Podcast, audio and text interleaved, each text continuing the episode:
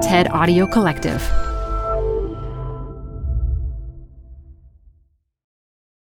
Hi, I'm Debbie Millman. Canva is great for designing visual content for work, no matter what industry or department you work in. Now, your next presentation with Canva Presentations. Start with a professionally designed template and use it as a springboard for your design.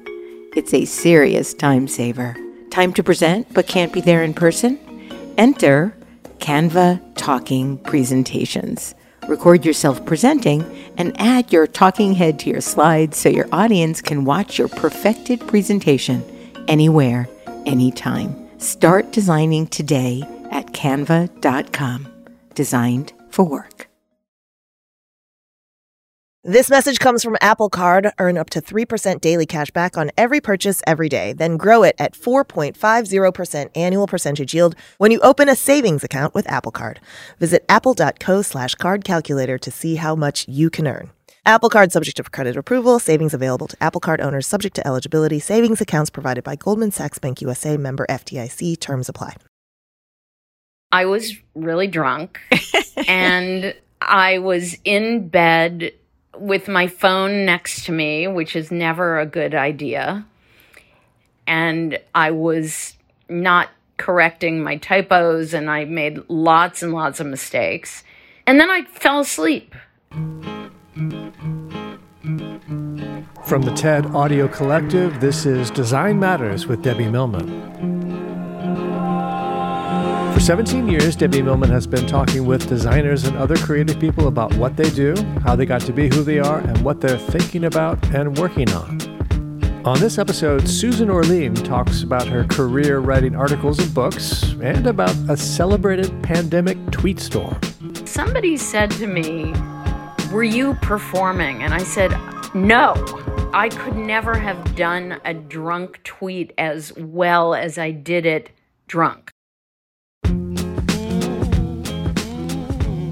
It's just about impossible to predict what Susan Orlean is going to write about next.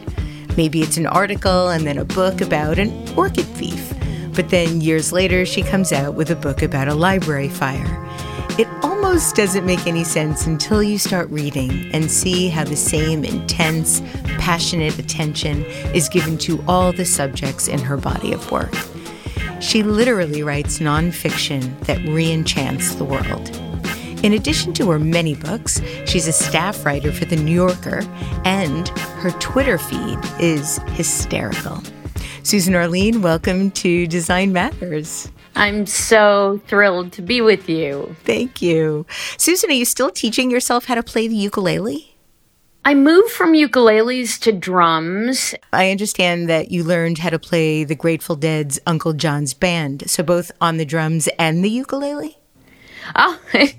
Well, my drum career had me just learning the basics of drum rolls and drum how to hold my drumsticks properly. I was really starting at ground zero, and my teacher encouraged me to play along with songs, but I was so much a diligent student that I simply did these exercises, which I really enjoyed, but it was simply an exercise book that I followed through. There was no music involved.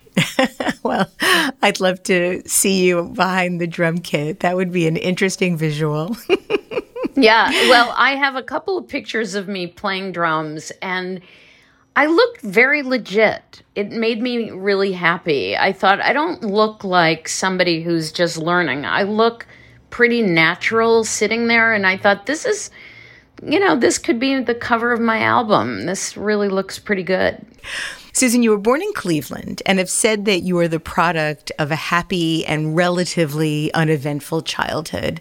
But I understand that your mother, Edith, won the Palm Beach Seniors tennis tournament when she was 80. Sounds like quite the dynamo. She, wow, you really done your research. Um, my mom was quite exceptional. She was a real athlete at a time when it wasn't that common for women of her generation to be really avid athletes. She was a really good tennis player. She played several times a week. it was inspiring to me. And she continued at the point when she was in her 80s, she was playing doubles with partners who were sometimes in their 30s. And she was very competitive. And it gave her a lot of pleasure and purpose that I I really admired. Yet you've said that your father was really the author of your particular personality. In what way? My father was the ultimate curiosity seeker. He was open to learning, he was open to being surprised. He was somebody who really shunned the the sort of usual expectations. For instance, if you were if we were traveling as a family and there was a very typical tourist attraction wherever we were, my dad was not interested. He was much more interested in wandering around, seeing what he came across. What he used to do when he would visit me in New York, well into his 80s and 90s, is he would just get on a bus. He wouldn't know what bus route it was, where the bus was going. He just felt like this was an interesting way to see the city. And it was, in retrospect, to me, the behavior of a real journalist. And he wasn't a journalist, he was a lawyer and a real estate developer. But he had that instinct, which was life happens in the margins, things that are not the celebrated, the big capital letter attractions. That's what's interesting. And he loved talking to people. He loved talking to people of every stripe.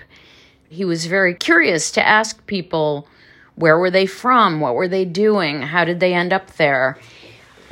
to me that that's the ultimate tool of journalism and he really embodied it he must have absolutely loved your writing well my dad being my dad of course he did not believe in spoiling us with praise so i knew that he was really proud of me and i knew that he loved the kind of writing i was doing but he was from a generation that believed that you simply said, you know, good job, and that was it. And he didn't make a big fuss about what I was doing. I mean, to a degree that, of course, I yearned for more, but luckily I knew that he really felt it. And he was tough on me in the beginning and very skeptical about whether this could work as a as a profession.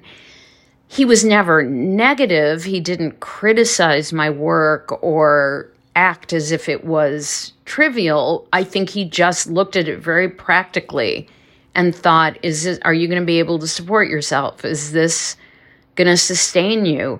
My parents were products of the depression and they knew how much it mattered to be able to take care of yourself. And my dad wanted me to go to law school.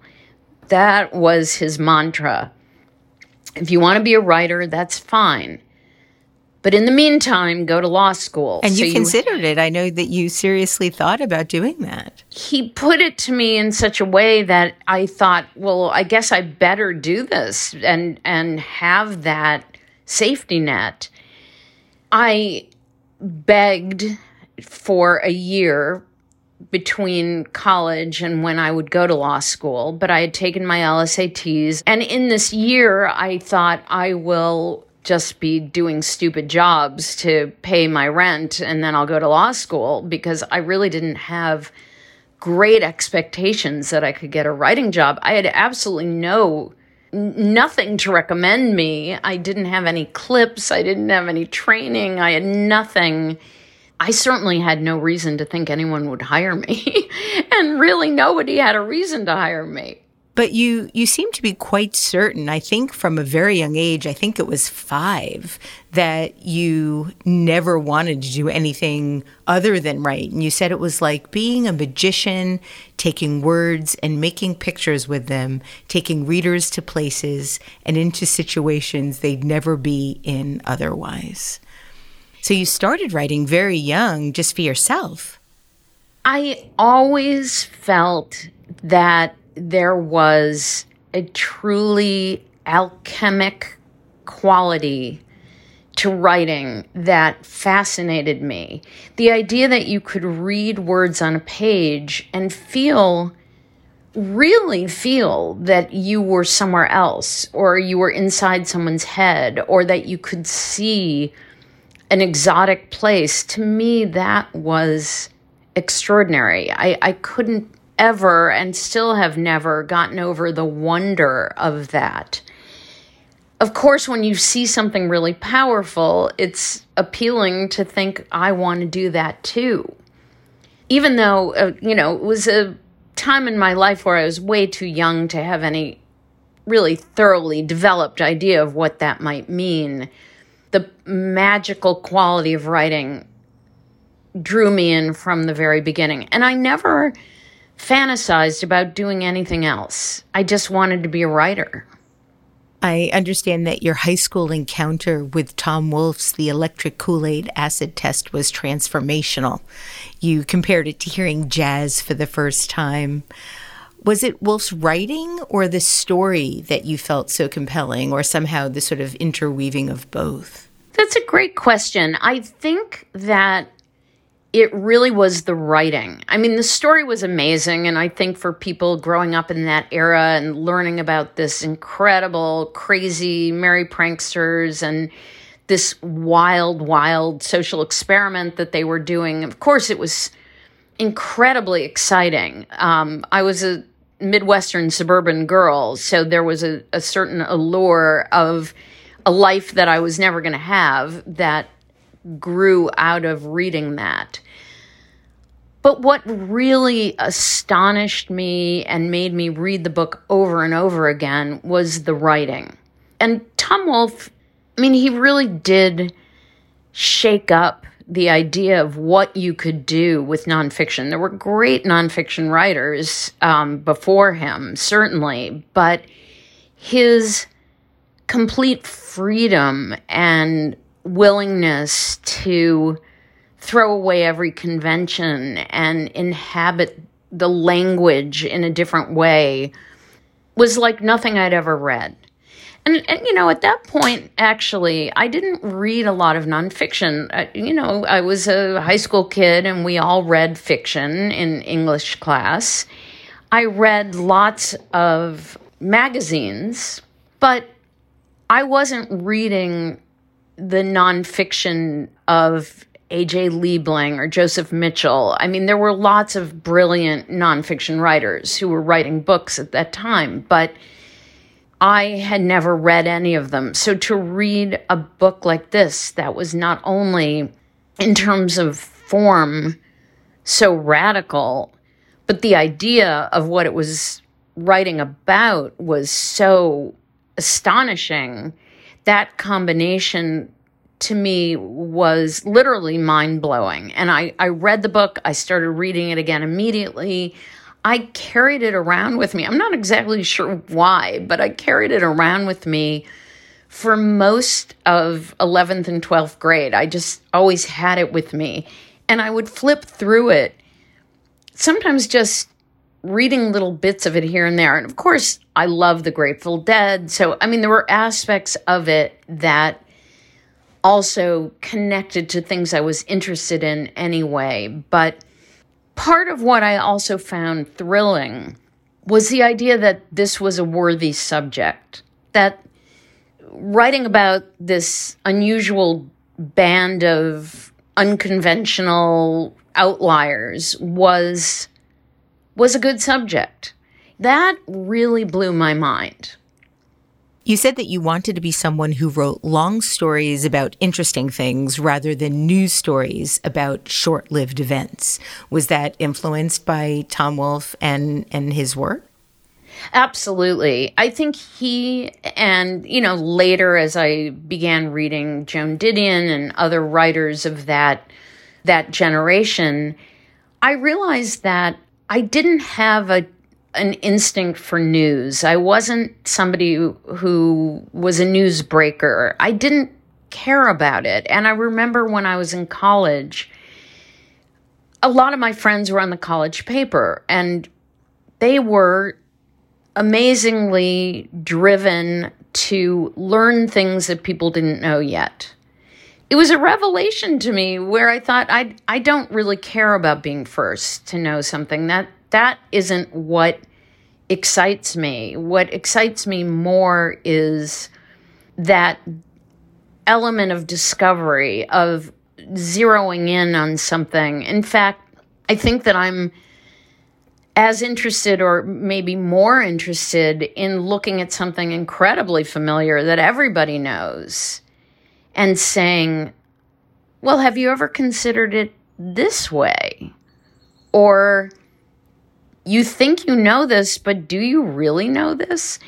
And it's been my curse in a way, and blessing, I'll say, but definitely a curse in the sense that on first glance, a lot of what I write about would draw from people the reaction of who cares or why why would anybody write a book about that? Why would anyone write a New Yorker story about that? I kind of love that. I I sort of love the contrarian aspect of that of saying, well, actually, I'm going to surprise you because you're going to discover this is actually incredibly interesting. I almost found it more enticing to take on that challenge. I, I read a really interesting quote from Charles McGrath about your job interview at the New Yorker. Um, he says this about you. She came into my office and, in the space of a 20 minute conversation, had about 100 ideas for stories, and about 80 of them were good. wow. And that's and actually thrilling. I, I, was wondering how on earth did you have 80 good ideas? I'm still waiting to come up with one good idea to pitch to the New Yorker, and I'm 60. oh, that's so funny. Well, you know, one of the th- great things about my certainly back then, and to some degree, this is still true, but I was so uninhibited. It's almost like being willing to try out a joke without any fear of whether people will laugh or not. So I threw out a million, you know, the fact is, if you sat down and just said, quickly off the top of your head, tell me 10 things that you thought about today, and you didn't sit there and think, well, will there be an audience for this? Will, how will I do it? What's the point of the, just uninhibited throw it out there and see if it makes any sense. And I think that when I went in for that interview, I sat down and just without any fear of embarrassing myself because I was simply too naive to understand that that that could happen. I just spewed out all of these things that I was curious about. Um, and I do think that the lack of inhibition is really important when you come up with story ideas. I think we've all become used to the idea that you have to sell an idea to an editor and the editor has to sell the idea to the magazine and there has to be an audience and you know there are a lot of factors that weigh on it beyond just are you excited about writing about this well, I think that the the real beauty and sort of magic of your work is you make these things interesting. I'm not sure they'd be quite as interesting without your perspective sort of attached and associated to them. But I, am curious because I talking about lack of inhibition. Is it true that you got the job interview at the New Yorker by writing Charles McGrath about a job on the strength of a rumor? Yes, it's actually um, one of these stories that sounds very enchanted because you can't believe it happened. But um, at the time, I had just moved to New York and I was sharing an office with another writer, and we didn't really have a wall between our workspaces, so we could really hear everything that the other person said on the phone. And one day I overheard him in a conversation that sounded, from my eavesdropping nosiness, like he was talking to somebody about the New Yorker looking for new Talk of the Town writers. And when he got off the phone, I said to him, Did I hear this? Did I eavesdrop this correctly? That the New Yorker is looking for writers. And he said, Yeah, that he had heard through this other friend that maybe they were looking for writers. So I just was off to the races. I gathered up my clips because, of course, in my mind, I had spent the last five years preparing to apply to the New Yorker. The New Yorker did not know this. I believed it. I believed it was happening. So I put together my clips and I decided to treat myself to taking a taxi. This was my early days in New York, and taking a cab was a splurge.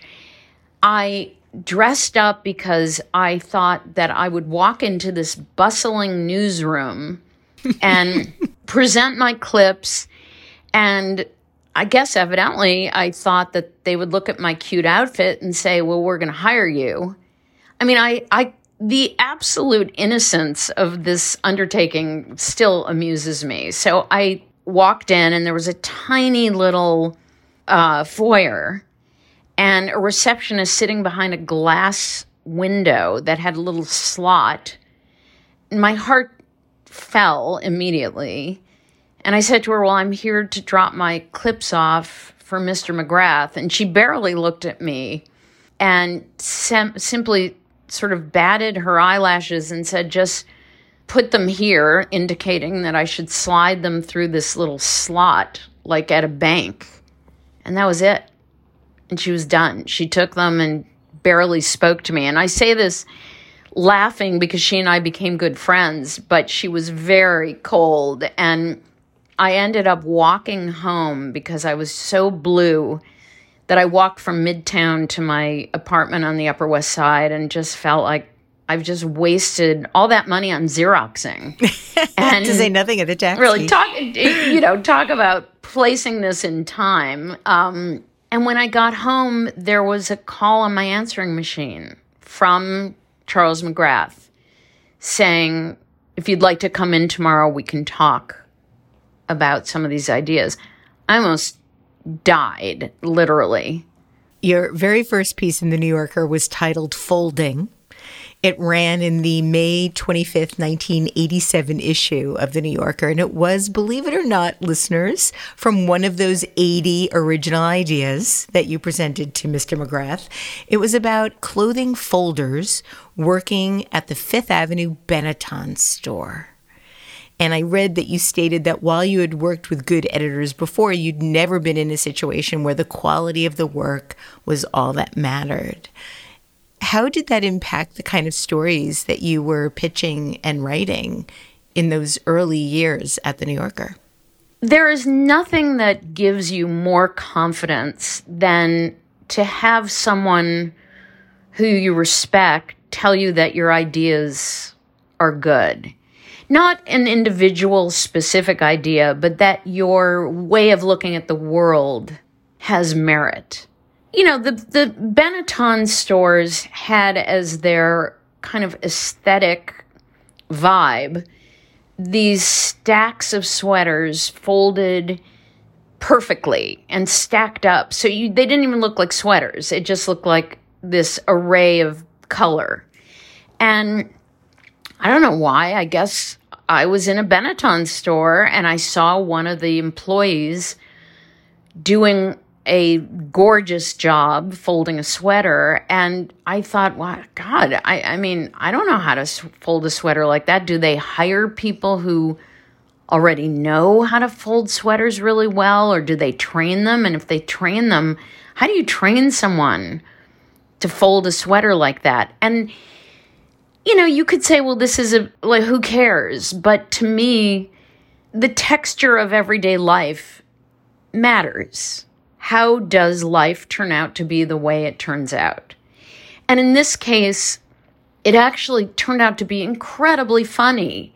And talking to these young people who worked at Benetton and how they all became obsessed with folding, and Benetton trained them to fold, and they would go home and fold all their clothes and fold their parents' clothes. And I think what was great for me with the New Yorker was having them say, not that, oh, this is funny and kind of silly and it will be a, a, nice balance to our otherwise serious, important work, but that it was legitimately important. It doesn't have global impact, but it has real impact. It's about the way life presents itself. It was really intoxicating to have that sense of what made a story validated. I think that what makes your stories and your writing so interesting is the notion that until you bring it to somebody's attention, they don't even necessarily realize that they've been realizing these things all along. I, you know, I I've been shopping for sweaters my entire life. It's part of the uniform that I wear. I'm wearing one now. To this day, Susan, I can't go into a store and look at a sweater and pick it up out of a pile and not feel guilty when I return it because I've not been able to fold it in as nice a way. And, well, and it's like my yeah. whole life. And then I read this article that from 1987. I'm like, why didn't I read this then? That's so, so funny. And then, and you know, this it, it was also about mastery. Mm-hmm. You know, yeah. I became very interested in mastery and how how important it is for everybody no matter where they fall in the giant range of socioeconomic and and professional strata to feel that they have mastered something. And I mean, I ended up writing a lot of stories that sprang out of that same curiosity. What what does it feel like to yearn to master something? What do you get from it? Why do we do it? And you know, certainly I came to feel that it, it, it really is an essential piece of contentment. And I came to feel that those stories were really important to tell because they got at this very essential piece of human nature. Your third book, The Orchid Thief, grew out of an article for The New Yorker the thief of the title is John LaRoche. You describe him as skinny as a stick, pale eyed, slouch shouldered, and sharply handsome, in spite of the fact that he is missing all of his front teeth. And I understand that you first came upon a short article about him in a local Florida newspaper. And I was wondering how you found an article in a local newspaper, a small local newspaper, was that a way you looked and researched story ideas? I'll begin by saying yes, there are times when I'm casting about trying to jog my brain and think of a new story idea. And I used to go in back in the olden days when there were magazine stores, I would go to, there was a, a huge magazine store right on 42nd Street near the New Yorker called Hotaling's. And they had every weird specialty magazine and newspapers from all over the world. And I would just kind of rifle through them, hoping that something would just pop out. In the case of the Orchid Thief, though, it was really accidental. I had just finished a New Yorker piece, I don't remember which one, and I had gone on a little vacation to Mexico, I believe. And the flight back, someone had left a Miami Herald in the seat pocket. I immediately saw this headline Local nurserymen and three Seminoles arrested in swamp with rare orchids. And, you know, talk about clickbait. I mean, it was like, how how many words can you put in one headline to make a person like me go, what? You know, it was just like everything, everything about it.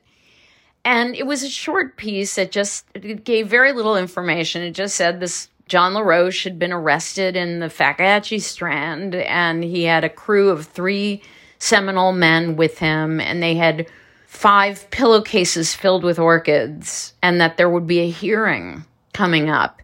And literally, the minute I landed, I mean, I tore the story out of the paper I landed the next day. I went into work and went right into my editor and said, I have no idea what this is about. And that's why I want to go write about it because I cannot unpack this story at all. I can't make heads or tails of it. I can't figure it out. And I knew nothing about orchids. I didn't know that they grew wild in the US.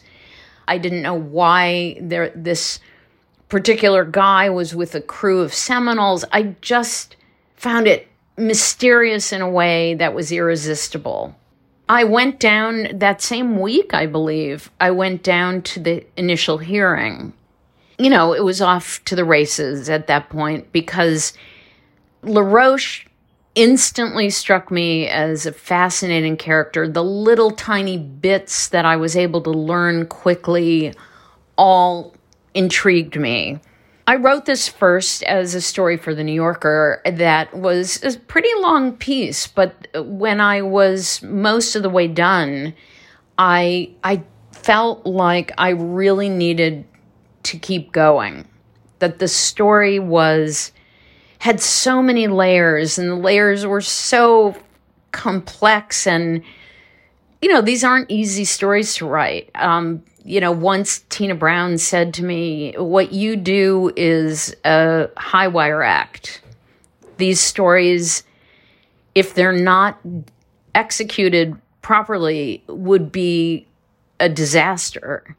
And I understood what she meant, which was these are buoyed up by the passion that I feel for them and the the connections that I draw from them because otherwise, on the face of it, nobody got killed. This guy, you know, got fined for stealing some orchids. It's it's not the stuff of drama. And yet to me it it it was so compelling. But it makes it a little scarier to write because the the burden the burden is so much on the writing. Oh, absolutely. You know, in the article and the book, you talk quite a lot about the passion John has. And you just talked about, you know, this passion. And you write about how you envy this passion and this organizing principle for life.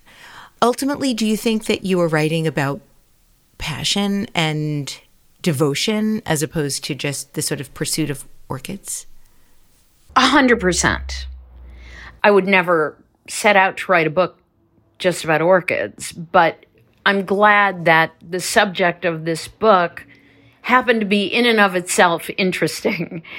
But ultimately, I think the book works as an emotional exploration. It isn't a dramatic crime. It's a crime that makes sense if you begin thinking about this compulsion and obsession and in its more moderate form passion for the imperfectible namely to collect every orchid in the world or to possess in some permanent way a living thing which is by definition impossible that and and i think that it became clear to me as I was writing this that the power of it was this emotional exploration that grew from this very eccentric, very odd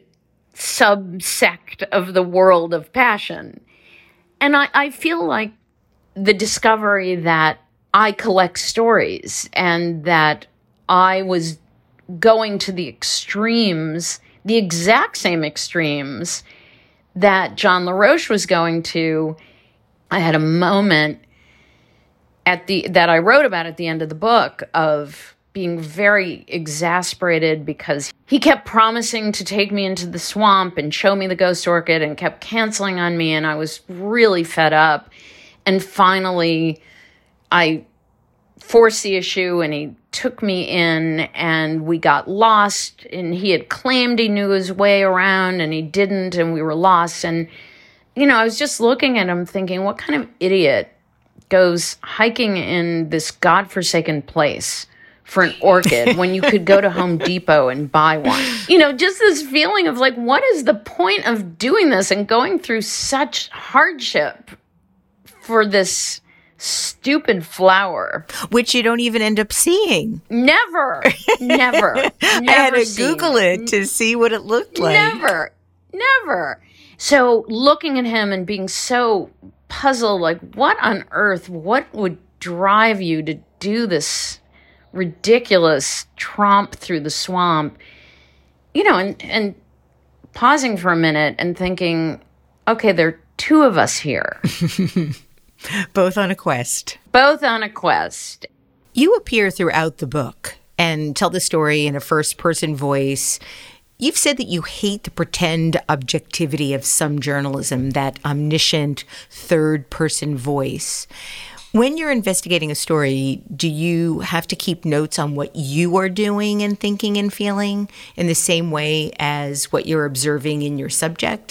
One of the things I'm struck by in your writing is the level of detail you include about essentially everything. You know even somebody tapping on the desk. I just read your your new piece that amazon original stories launched and and i'll talk to you a little bit about that at the end of the interview but i was so struck by the level of detail that you capture about being hypnotized so you were hypnotized and yet you were able to talk so succinctly and so detailed about, you know, the doctor and his fingers and his lumpy chair. And I was struck by, and, and it's in all of your work. Thank you. I I, I feel a, a, few things. First of all, I'm blessed with a good memory, although I always worry that that that's just you know something that can be failable. And I take notes in a pretty clunky way with my pad and my pen. But I also, and this will sound a little touchy feely, but I care more about being in the experience. And I feel like your memory of experiences rely very much by how how focused you are in them. You know, I often say to people, think about when you took a trip and you had an incredible experience and you you're able to talk about it very fully.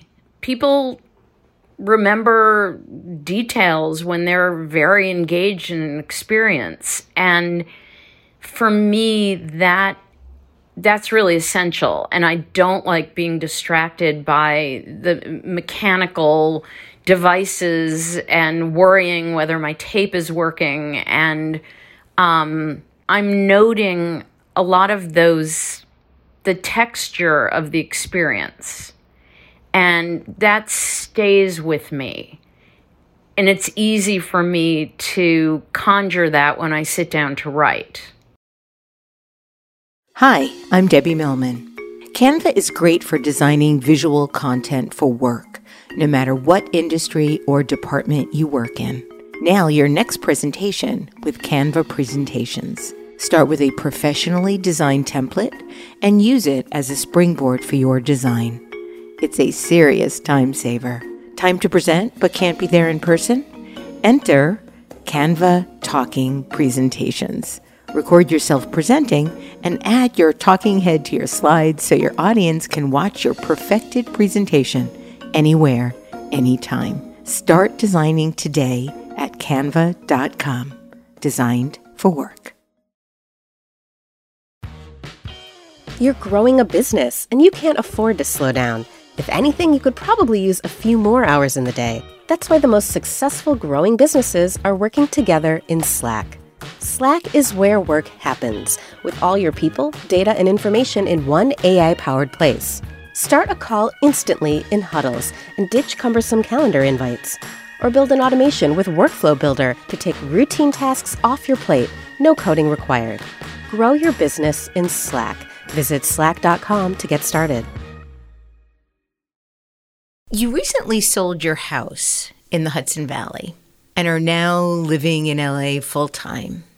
Back in 2011, when you first moved to California part time, your son had an assignment that required you to take him to the Studio City branch of the Los Angeles Public Library. This excursion not only reignited your childhood passion for libraries, which you really didn't talk about, and I'd love to ask you a couple of questions about that. It inspired you to write your ninth book titled The Library Book. Yet at the time, I read that you had decided to give up writing books. Why? My previous book had taken me so long. I felt so worn out. I remember th- thinking, you know, I can just write magazine stories. And this is one thing I want to make clear. It's not that I thought I don't want to be a writer anymore. I just thought, you know, taking on a book project is such a commitment. It's a marriage. It, it lasts forever. It's, there's so much stress. It's very much alone. And I thought, and I remember having coffee with a friend who said, you don't need to write any more books. You know, you've already written a bunch of books. You don't have to write any more books. And I thought, oh, that's kind of a relief. Well, I guess I'm I'm not going to write any more books. And I felt like, oh my God, life is so easy now if I'm just doing magazine pieces. But of course, I heard about this idea and I thought, whoa, this is like really kind of a great story. And I thought to myself, I can do this really quickly, like a year. Famous last words. it took right. you five years, right? Three years of research and two years of writing. Yes. I mean, no book. Maybe some books are quick and easy. I don't know. I don't think it's inherent in the form. When you first heard the story about the Central Library in Los Angeles, did it bring back early memories of your own library experiences, or were you really just transfixed by this epic, epic fire that occurred in 1986? It really was a combination of the two. I, I think that when I took my son to the library, I had a very profound reconnection with the memories of going to the library with my mother. It threw me, it surprised me. Um, I hadn't thought about it in years. And it's not that there was something so unusual about our trips, but the, the emotion that welled up was so profound. It, it really caught me by surprise. It made me want to understand why a visit to a library had so much impact. It was soon after that when I found out about the fire, and it was completely accidental. I thought, oh my God, this is incredible. I had no idea that there was this huge fire and that the library was closed for seven years. This is this is amazing. And so those two impulses wedded very nicely um, you know, I got a narrative for this other exploration, which was why do libraries mean so much? Why do they bring out in us such tender feelings? I found a quote that I loved that I felt really represented that early passion that you had for going to the library when you were a little girl. And you've written how you love to spin around with your eyes closed and then stop and see what strange and wonderful and unimaginable things your eye gaze landed on. What kinds of things were you attracted to reading at that age? I loved reading about animals. That was probably my great passion. I read every iteration of My Friend Flicka that was ever published. Books about dogs, books about horses. You know, I'm talking about books to read, not just picture books. Oh, of course. And yeah. and then um, over time, I I sort of evolved eh, as a teenager into reading Victoria Holt. You know, all of these kind of romance, not they're not quite at the level of what we think of as romance novels now because there there was they were very chaste and very G rated and I loved those. Absolutely loved them. Why did you title the book The Library Book and not just The Library? Ah, oh, that's a good question. You know, um, I, I guess I liked the very meta quality of calling a book a book. And oh, I get um, it. Oh, I get it. Okay, that's wonderful. You know, it. You know, there was something sort of playful about the design, making it look like a library book, and just reiterating that Russian doll quality. Right. Oh, that's wonderful. So, the centerpiece of the book is this catastrophic fire the Central Library suffered in 1986, and the fire exhausted most of the city's fire departments. It consumed 3 million gallons of water, was finally extinguished after burning for 7 hours and 38 minutes. When it was over, more than 400,000 books were burned. The cause of the fire remains unknown even to this day, but arson was initially suspected and Arson is one of the hardest things to investigate. I learned all of this from your book. right. You you bring the, to life the story of the suspected arsonist, a complex man named Harry Peak, who was initially interrogated and arrested and then released. And then the city of Los Angeles filed a civil suit against him. He filed a civil suit in return. And then Harry Peak died of AIDS. The case of arson in the Central Library fire is technically unsolved. What do you think? Do you think it was arson? Do you think it was an accident? I change my mind on this regularly, and and I'm not being coy. I argue with myself. Um, Harry Peak had no reason to start the fire, and yet he loved attention. He never provided a consistent alibi, and at the same time, he knew of he knew facts about the fire that would have been very hard to know had he not been there. On the other hand, in the most extreme instance of this, if you think about it, it makes perfect sense that it's very difficult to investigate.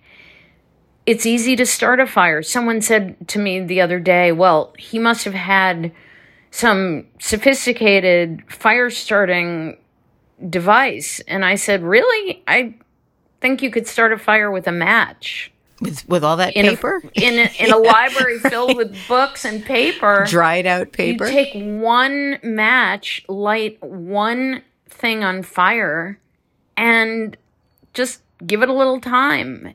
Listen, there have been huge, huge forest fires in California that were started with one cigarette.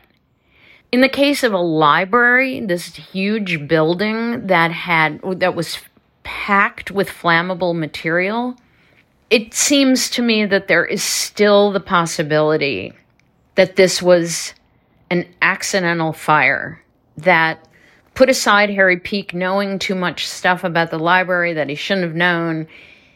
I think perfectly reasonable to imagine that this was an accident in a building that had all sorts of fire code violations, that was overly full.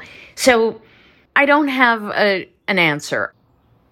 You bring to life the story of Harry Peak in such an interesting way. And your portrayal of the eccentric allows us to marvel at what seems to be ordinary but realize isn't. You know, and going all the way back to folding and the sort of intricacy and detail and beauty and magic of something so quotidian or invisible, even. But you also give us these open ended stories about people. What's so interesting about so many of your characters is that you don't provide a conclusive ending. You and John LaRoche don't ever find the ghost orchid you are hunting for. Harry Peak wasn't convicted and we'll never know for sure how the fire was started. And you seem undeterred by lack of closure. And your writing somehow feels better for it. Like, I don't know if it would be quite as interesting, even in your most recent um, story, your essay for Amazon it feels to me like not knowing if you ever sort of were able to be hypnotized again. And I want to be I don't want to give away too many spoilers. um, it seems like that not knowing is part of the beauty of, of what you do. When I started the library book, I thought Harry Peak was alive. And my publisher thought I would solve the crime. And I, of course, encouraged my publisher to think I was going to solve the crime because that's a good way to sell a book. When I discovered that Harry Peak was not alive and that the chance of really having an, a concrete resolution was unlikely, there was a point where my husband said to me, Doesn't that kind of ruin the book? And I I don't know whether this is my eternal optimism or whether I'm a fool or what, but I just said, "Oh no, I think it I think it makes it better." I mean, I'm not sure that it makes it better as much as I felt very comfortable with it not being resolved because I don't know, that life is not usually resolved.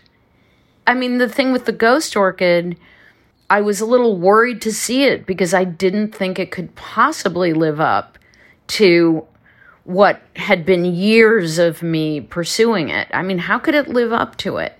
It it was in the end just a flower, and um, there are lots of pretty flowers in the world. So, not seeing it actually kept it in this realm of mystery and desirability and unattainability that would have been made very ordinary by seeing it. I'm not daunted by there not being an answer. And I, I feel like readers accept that, accept the ambiguity. I think that's really what well, it's one of the many things that that makes your work so unique and so special. I'm I'm one of these people that always likes to know the answer to everything before I experience it. Like, what is this going to be like? Let's Wikipedia the movie plot so I know that when somebody's going to die, or I'm not going to be ah. surprised, or I'm not going to be sad because I'll be prepared for that. But I, I do have to say that I think going through your work in anticipation of our interview has really allowed me to see the the beauty in the process in a way that I hadn't quite been able to to muster before for my own my own well being. Well, and I do think you've just expressed it perfectly, which is in every instance, it is about the process. It's about learning about something. It's not about solving it. And to me, writing is about teaching people about something I've learned about. So there's much less of a demand for there to be an endpoint. Susan, the last thing that I want to talk to you about is your Twitter feed. And and one series of posts in particular, which you're probably anticipating my being curious about. One evening, a few months ago, you maybe had a little bit too much to drink while meeting a, a newborn cult. And while the rest of your family was watching a movie in your living room, you went to bed and started tweeting. Your thread began with a simple but candid one word, which was drunk and mm-hmm. ended with one that said, I am goy F to sleep. My husband has asked me 500 rhymes if I'm all right. That means it's go to sleep o'clock. During the thread, you criticized your cat for not wanting to cuddle and tweeted this about seeing the birth of the cult. Okay, a newborn cult rocks it totally, and he thought my hand was his mom. It was not. He has tasted life's infinite tragedy. As I mentioned earlier, I am inebriated.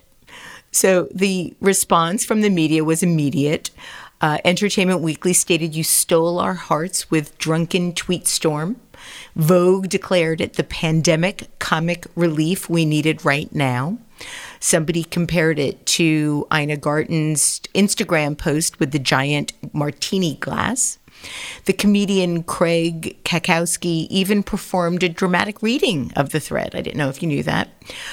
Were you surprised by the reaction, and how do you feel about all of this sort of in retrospect? It, you know, this was one of the strangest, funniest, most unexpected and unexpectable experiences of my life. Um, I was really drunk and I was in bed with my phone next to me, which is never a good idea. And began, and actually, someone, uh, I'm very anal about typos. I, I just hate having typos and misspelling. So just writing this as I did, it was in the dark and I was not correcting my typos and I made lots and lots of mistakes because I was sort of doing it blind. And then I fell asleep. So, I mean, there was a point where my husband came in and said that someone had gotten in touch with him and asked if my Twitter feed had been hacked. and I was, for some reason, I was really irate I thought, well, that's outrageous. No, my Twitter feed hasn't been hacked.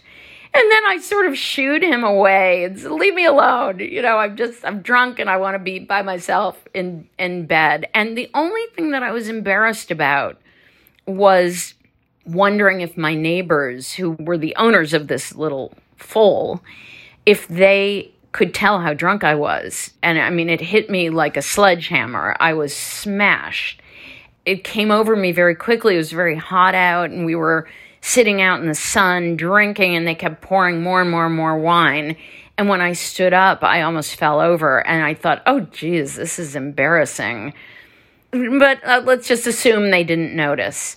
So I went to sleep blissfully ignorant. When I opened Twitter, which I do early on, I, I really almost fainted. And then I had a bunch of, you know, requests from different publications, from a newspaper in Australia, from this, from that. And I thought, what is going on? And then somebody said to me, Were you performing? And I said, Oh my God, I wish I could perform that well. I mean, no, I'm not performing. I mean, I wouldn't, I could never have done a drunk tweet as well as I did it drunk. I think I mean, that's why people enjoyed I, it. People knew you were drunk. yeah, I, it was funny because I thought also how cynical. I would never do something like that. And, and this is somewhat embarrassing, though they were very good natured about it. My neighbors, the ones who had had us over for drinks emailed and said, Sounds like you had a fun night. And these are people I would never have thought would have been on Twitter. Because my first thought was, well, at least they won't know that I was so drunk and they'll never see the Twitter feed because they're not they're not the kind of people who are on Twitter. And immediately in the morning it was like sounds like you sure had fun. You want to come over again tonight for more drinks? And I thought, oh my God. And then our next door neighbors, who we had never met because they just bought the house, somehow, um, I guess they ins- they messaged me on Twitter saying, um, "Hi, we live next door. Would love to meet." And I thought, "Oh my god." I mean, that it was it was actually really funny. I will say that I never felt embarrassed. I I think I felt like look, we're all at the end of our ropes. Everybody's drinking too much. I didn't say anything I'm embarrassed of having said. I mean, it was mostly me ranting about my cat. And, you know, this is one of the weird things about the modern world I mean, broadcasting being drunk I guess, is the first piece of this. But the way something like that spreads is so astonishing and so odd. And, you know, I had one little flicker of thinking, oh my God, I'm a serious writer, and are people going to now think I'm a flake? But this has happened in my career multiple times, like agreeing to let The Orchid Thief be made into adaptation. I had a moment of thinking, no, people are going to think I'm, it's going to ruin my career, and I can't let them do this to my book. And then I had another moment of thinking, well, what the hell? And I, I guess that feeling that it's all part of the package. It, it, sort of revealed me in a way that I, I'm not, I don't reveal myself so much really, but it was also very authentic.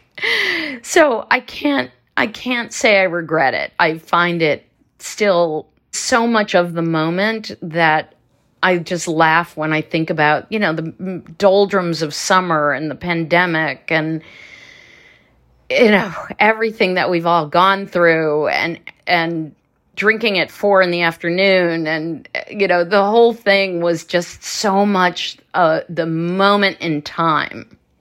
I think it was the perfect thing to help us through that moment in time. I i watched it live as it was unfurling and was just belly laughing. That's how much i enjoyed it. So thank you for that. And and Susan, thank you so much, so so much for joining me today. Thank you for bringing so much beautiful work into the world, and thank you for having this conversation with me today on Design Matters.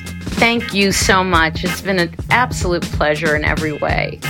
You can find out more about Susan Orlean's books and articles on her website, susanorlean.com. She also has a brand new story. It is titled You Are Ready for Takeoff, and it is part of Amazon's original story series that also features work by Cheryl Strayed, Roxane Gay, and Emma Donoghue, all of whom have been on Design Matters. You Are Ready for Takeoff is an hysterical and educational true story about Susan's foray into hypnosis. I highly recommend it. This is the 17th year we've been podcasting Design Matters, and I'd like to thank you for listening. And remember, we can talk about making a difference, we can make a difference, or we can do both. I'm Debbie Millman, and I look forward to talking with you again soon.